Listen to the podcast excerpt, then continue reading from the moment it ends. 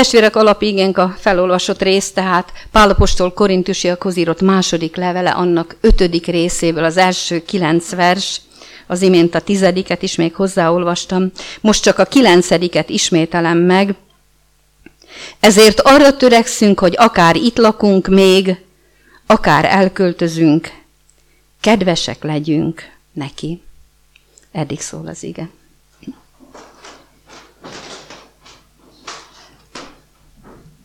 Testvérek, ez az ige, ezeket az ellenpólusokat adja elénk, hogy még és majd. És ugye itt vagyunk a mostban, a jelen valóban, és hitünk szerint várjuk az eljövendőt. De már a jelen valóban is megtörténik a, a feltámadás. Ahogy énekelünk is, énekeltük, hogy támadjunk fel testben, ezért a bűnből. Tehát a bűnből való feltámadás az az első feltámadás, ami itt a Földön történik meg. És Jézus feltámadása viszont záloga a mi feltámadásunknak is, és tudjuk, hogy a testünk, fe, a testünk megváltása viszont még hátra van. Tehát mondhatjuk azt, hogy a feltámadás hit titok. Olyan titok, amit a lélek meg világosít, aminek nagy részét megvilágosítja, és hát hálásnak kell lennünk azért is, hogy ahogy Pálapostól is ezt a kegyelmi ajándékot kapta, hogy, hogy őt, őt Isten szent lelke megvilágosította ebben a témában, kijelentette neki a jelenvalókra is, és az eljövendőkre is Istennek az akaratát. És ebben nagyon nagy vigasztalásunk van. Nagyon felszabadító, ez a tudat, hogy a mulandó után következik az örök. De nem mindegy. Tehát az örök élet, ha következik, tehát nem az örök kárhozat, az a felszabadító. És nem a semmi következik a mulandó után. És ez, ez az élő hit, ez a Szentlélek Isten munkája bennünk annak a léleknek a munkája, akit Isten itt a testünkben zálogul ad. Elhelyez, megelőlegez. És úgy indította az apostol, hogy a hívő ember számára ez az ismeret, ez tudás. Azt mondta, hogy tudjuk pedig, hogyha a földi sátrunk összeomlik. Tehát ez olyan tudás, hogy a hívő ember bizonyos abban, hogy aki feltámasztotta a Krisztust, vele együtt minket is feltámaszt. Nem tőle függetlenül, hanem ránézve. És milyen jó, hogy az apostol ezt ennyire bizonyosan mondja el nekünk, hogy nem kizár minden, minden bizonytalanságot, minden kétséget.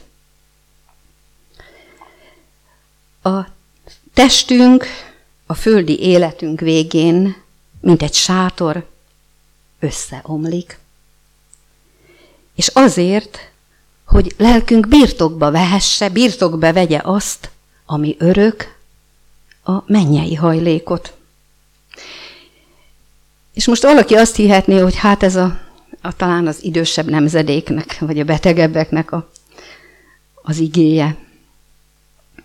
Hát Pál bizonyára elfáradt itt elcsigázódott, elcsügged abba sok-sok küzdelembe, ami körülveszi az ő munkáját, félreértések, ellenségeskedés, talán hamis tanítások. És ez bizony nem kis kín, és hát ő költöz, költözni készül. Tehát vágyik el innen, vágyik haza. És milyen jó is, hogy ezt a szót mondja, hogy költözés a költözés, hogyha ha itt ezt megnézzük, hogy honnan, hova, azt hiszem, hogy a, a ma embere nagyon sokat költözik. Van, aki tíz év alatt költözik annyit, hogy, hogy alig tudja megszámlálni.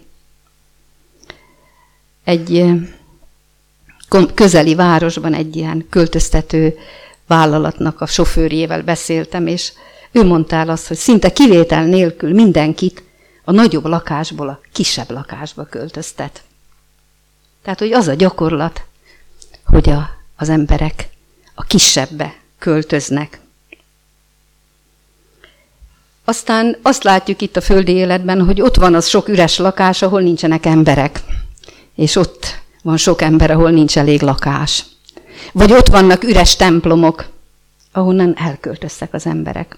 Vagy ott vannak üres iskolák, és valahogy csak nem lehet kerekeket tenni ezek alá történelmi vagy későbbi épületek alá, és nem lehet őket oda mozgatni, ahol éppen a szükség van. Hát igen, az ember itt a Földön, és ezt ma nem kell mondanom, hogy igazából költözködés nélkül is, de megy. Megy, keresi a szebbet, a jobbat, a könnyebbet, a kényelmesebbet, a gazdagabbat. És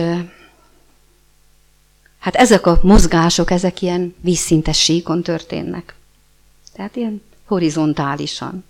Tehát egyik helyről a másikra, innen oda. És hát Pál, Pál ha rá gondolunk, hogy ő eredetileg sátorponyva készítő volt, tehát ő, ő tudta, milyen az a sátor. Tudta, hogy a sátor az nem örök lakás. Bármennyire is akkor valószínű még, még erősebb sátorponyvát készítettek, mint most. Most már ugye át van impregnálva valamilyen műanyaggal, polisztirénnel, és mégis elégeti a nap, kiukad, tönkre megy. Tehát ezért, amikor azt mondja, hogy tudjuk, hogy a földi sátorházunk összeomlik. Hát ez tőle nagyon hiteles, ez a kép. De miről szól ez? A földi hajlékunkról. Nem testvérek. Ez a mi testünkről beszél. Ha összeomlik, hogyha nincs végleges helye, nincs végleges tartósága, akkor van elkészített mennyei hajlékunk. Az Úr Jézus, mikor elköszönt a tanítványoktól, mikor mennybe ment, azt mondta, hogy elmegyek, és helyet készítek nektek. És azt akarom, hogy akik, akik az enyém, azok ott legyenek velem, ahol én vagyok. Tehát testvérek, nem, nem lefelé készülünk mi, itt a mulandóságban sem, hanem fölfelé. Nem egyik helyről a másikra, vízszintesen, hanem fölfelé készülünk. Ott van a mi mennyei hajlékunk. Akkor, amikor Ezékiás királynak a próféta bejelenti, hogy hát rendelkez házad népéről, mert meghalsz, azt nagyon szépen mondja el, hajlékomat lebontják, mint a pásztorok sátrát, megfosztanak tőle. Összetekeri életemet, mint takács a készvásznat, elvágja az Úr életem fonalát. Tehát egyértelmű, hogy arra gondol, hogy az ő, az ő teste, az ő testéről szól ez a, ez a döntés. És a pusztában vándorló nép nagyon is jól átélte azt, ami a földi valóság, tehát hogy sátorban lakott. És éppen a megérkezése, az ígéret földre való megérkezése volt a kőházakba való megérkezés. Az volt az, ami végleges volt, ami Istentől készített. És ez volt a mennyei háznak az előképe, ami ugyan itt a földön akkor kézzel készül, de az örökké valóra mutatott. Testvérek, milyen sokan nem tudnak erről az örökkévalóról, erről az örökkévaló hajlékról. Pedig milyen sok szép énekünk van erről, hogy mennyben otthonom. Vagy vándorútam, Jézusommal járom. Nem tudnak róla, és így aztán az élet sok nyugtalansággal telik itt a Földön. Sok fáradtsággal, sok olyan hiába valónak a megszerzésével, hogy, hogy valóban ez a, a világ fejedelme azt teszi fontossá, hogy itt legyenek mencsváraink, ahova elbújthatunk, ahova elrejtőzhetünk. Itt legyenek, itt legyünk bebetonozva kővárakba. És ne úgy tekintsünk a földi életre, hogy ez egy mulandó. Mulandó, de sokkal jobb, ami következik. Tehát nem a kisebből, költ, a nagyobbból költözünk a kisebbe, hanem a kisebből költözünk a nagyobbba, ha már ezt a képet fölhoztam. Tehát erről is szól a húsvét testvérek. Jézus feltámadása záloga a mi feltámadásunknak. Akkor, amikor hát még javában fiatalabb kort éltünk, és a testvérek, akik idősebbek fogják tudni, miről is beszélek, a túloldalon volt egy ilyen kifejezés, hogy örök lakás. Ez úgy mindig zavart, hogy mit jelent az, hogy örök lakás. Miért használják? Én tudom, hogy az arról szólt, hogy a saját tulajdonú lakás, tehát nem önkormányzati, vagy nem szövetkezeti, de hát akár saját tulajdonú, akár nem, ez nem örök lakás. Az örök lakás a mennyei hajlékunk. Péter is azt mondja, hogy de helyesnek tartom, hogy még ebben a földi porsátorban vagyok, emlékeztetéssel ébrezgesselek titeket. Tehát ébrezgeti, ébrezgeti azt a figyelmet, hogy, hogy bármennyire azt látod, hogy minden mulandó itt körülötted, és hogy, hogy fogynak a képességeid, a lehetőségeidet is, de emlékeztes az Úr, emlékeztetlek az Úr ígéreteire. És testvérek, ez itt különösen is a hívő embereknek a feladata. Mert nagyon elnézőek vagyunk talán, vagy nagyon bekapcsolódunk abba, abba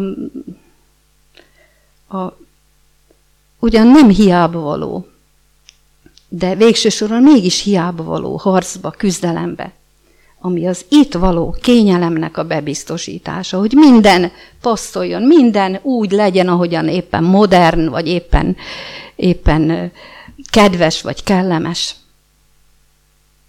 Az, hogy kedves, majd rátérünk arra, és az nem jelenti okvetlenül azt, hogy kellemes. Tehát az, hogy Isten előtt kedvesek legyünk, testvérek, az nem okvetlenül jelenti az összkomfortot, hogy csak ott tudok kedves lenni Isten előtt. És arra is hamarosan rátérünk. De most még engedjék meg, testvérek, hogy, hogy éppen a, a, az, hogy közismert, vagy nagyon kedvelt református himnusz, a 90. Zsoltárnak a, a szavait idézzem, amit, amit a Szentírás Károli így fordít, hogy Uram, te voltál hajlékunk nemzedékről nemzedékre. És Szent Szimolnár Albert viszont azt mondja, hogy te benned bíztunk elejétől fogva. Uram, téged tartottunk hajlékunknak. Tehát jó, hálások lehetünk azért, hogyha nem vagyunk hajléktalanok. De az Urat tartjuk hajlékunknak. Ő a mi hajlékunk. Benne nyugszik meg a mi lelkünk. Hozzá érkezünk meg. És szellemi értelemben is így van, testvérek. Tehát, hogy a, a, a lelki szellemi értelemben is Isten így gondolkozik felőlünk, hogy tehát ilyen sátorlakókká akar tenni bennünket. Én tegnap délelőtt nem voltam itt a, az Isten tiszteleten, és otthon néztük a fiammal a Győri Székes Egyháznak a bóla közvetítést élő közvetítés volt. És hát úgy elcsodálkozom, valóban hatalmas, pompás, rendkívül sok tehetség és fáradtság és áldozat benne van abban a katedrálisban. De Isten így gondolta el, testvérek, ami, ami lelki életünket, hogy, hogy abba gyönyörködjünk, hogy talán tévedés az, amikor úgy gondoljuk, hogy hozzá az méltó. Tehát neki a sátorozás gondolata volt a mi hitéletünkkel is, hogy ne betonozzuk be magunkat, és, és ne, ne gondoljuk emberileg, hogy, hogy valami módon ott, abban, abban van, ami, ami oltalmunk, vagy a menekülésünk. Azt mondja az ige, hogy a testünk a Szentlélek temploma. És ezért, ezért kedves Istennek, a mi testünk az, ami sátor, földi sátorház. Kedves neki, mert a Szentlélek temploma. És változik a kép, és ugye beszél a levetkőzésről és a felöltözésről. És ott pedig azt mondja el, hogy, hogy az embernek nem annyira kívánatos levetkőzni a régit, hanem szeretné felöltözni az újat, hogy az újat, új, az örökkévaló elnyelje a mulandót, vagy az élet elnyelje a halált. És ez, ebben is vigasztalásra szorulunk. És Jézus ebben előttünk járt. És azért is vigasztal bennünket, hogy felkészít erre. Így olvastuk, hogy az Isten, aki minket erre felkészít, a lélek zálogát adta nekünk. Igen, a, ami levetközni való, vagy ami összeomlik, az mulandó. De a lélek záloga az örökké való. Egészen olyan bátor kijelentést is tehetünk, hogy, hogy túléljük a halálunkat.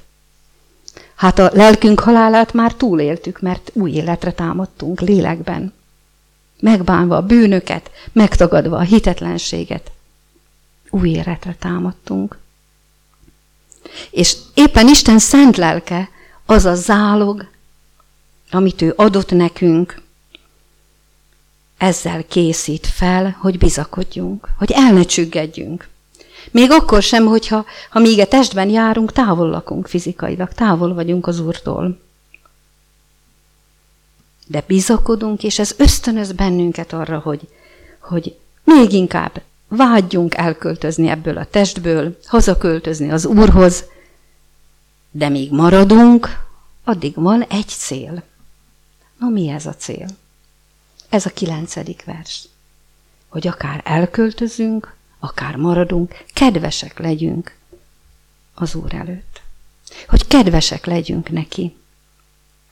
És ne csak a cselekedeteink legyenek kedvesek, mert sok helyen olvassuk a Szentírásban, hogy Isten hogy milyen kedves az irgalmas szív, a megbocsátó szív, a jó szándék, az önzetlen áldozat, a segítőkészség.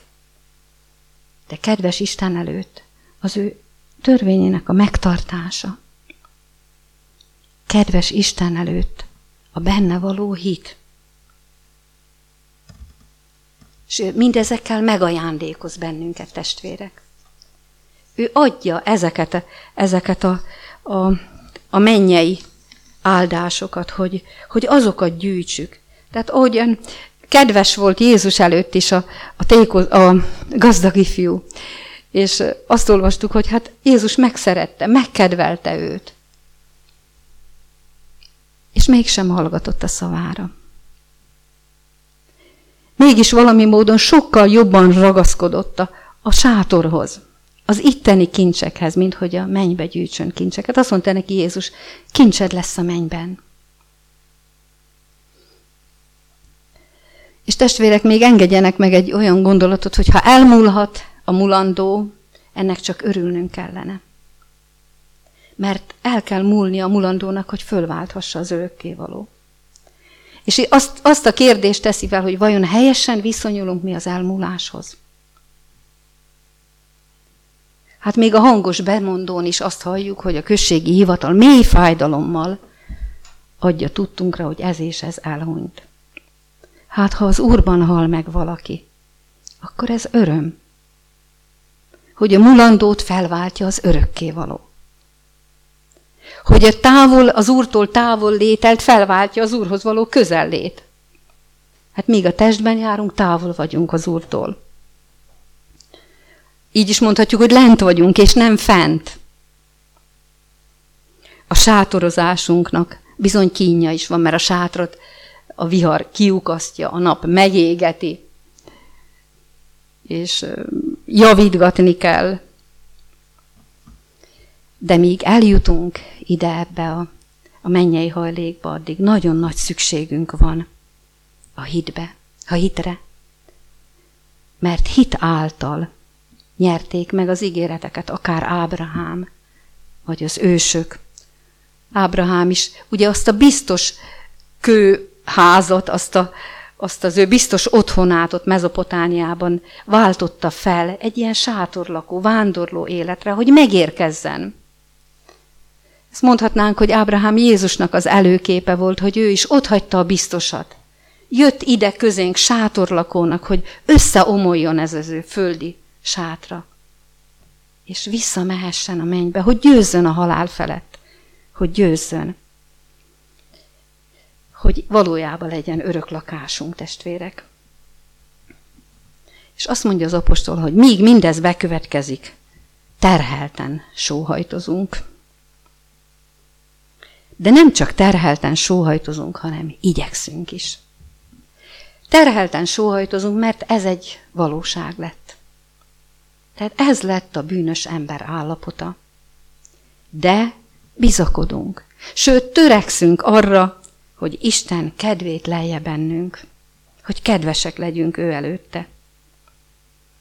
És az kedves, aki nem, üt, nem okoz megütközést, aki nem okoz botránkozást, aki meglátja a szükséget. Pálapostól beszámol arról, amikor neki adományt vittek, és azt mondja, hogy átvettem mindent, bővölködtem, mindenem megvan. Az is, amit tőletek jött, kedves, Istennek tetsző, jó illatú áldozat. Tehát ez maradt testvérek mindaddig, amíg hozzá mehetünk, hogy törekszünk arra, ami neki kedves, mert az lesz nekünk is hasznos. Testvérek, engedjetek meg egy kitérőt, és ezzel most már be is zárom. Elég sok pszichológiai kutatás irányul arra, hogy, hogy mitől lesz az ember jó közérzetű. Mitől bírja jobban a stresszt, mitől ellenállóbb a szervezete, mitől derülátóbb. És itt felsorolják azokat a, azokat a szervezetünkben levő anyagokat, amik, amik ehhez hozzájárulnak. Többek között a depresszió leküzdésében vagy kezelésében is szerepet játszanak. És ezek az anyagok, nem akarom ezeket most néven nevezni, de ezek akkor termelődnek, amikor kedvesek vagyunk akkor belőlünk is, tehát a, a pszichénket is megépítik azok a dolgok, amikor jó szándékúak vagyunk. Hát mennyivel inkább megépít bennünket az, amikor Isten előtt kívánunk kedvesek lenni. A megbocsátásban, az elhordozásban, a békességes tűrésben és a hitben. Abban, hogy hiszünk, hogy nem kételkedünk. Isten előtt az a legkedvesebb, aki hisz a fiúban, akit ő elküldött. És elsősorban nem az Úrnak van szüksége, testvérek, arra, hogy, hogy kedvesek legyünk mi. Nekünk van arra szükségünk. Ez ugyanolyan, mint a hála. Annak is jól esik, aki iránt hálásak vagyunk. De azt építi legjobban, aki hálás. A kedvesség is jól esik annak is, akivel kedvesek vagyunk. De azt építi -e leginkább, aki kedves. És éppen ezért bíztatlak is testvérek, hogyha az előbb említettem, hogy a, a halál kultúráját annyira magasra emeljük, hogy nagy, nagy gyászokkal és nagy, nagy együttérzéssel vagyunk, és elhallgatjuk azt, hogy hát az Úrnál lehetünk, és, és az jobb mindennél. A kedvesség kultúráját is, mint keresztény emberek. Használjuk egymás között is, az Úr felé is. Mert ő is kedves felénk. Kedvét lelte Jézus áldozatában. Kedves volt neki az, hogy elküldje értünk a megváltót. Kedves volt neki Jézus végs, végsőkig kitartó hűsége. Ő volt az Isten kedveltje. Tehát nem csak boldogabbak és kiegyensúlyozottabbak leszünk testvérek, hanem ha arra törekszünk, és az a törekvés az egy olyasmi, amikor minden erőnket megfeszítjük, és, és arra a célra nézünk. Ezért mondja Pál, hogy akár itt maradok, akár tart még ez a sátorozásom, akár elköltözhetek a mennyei hajlékba, törekszem, hogy kedves legyek neki. Isten áldja meg testvéreket ebben a törekvésben. Amen.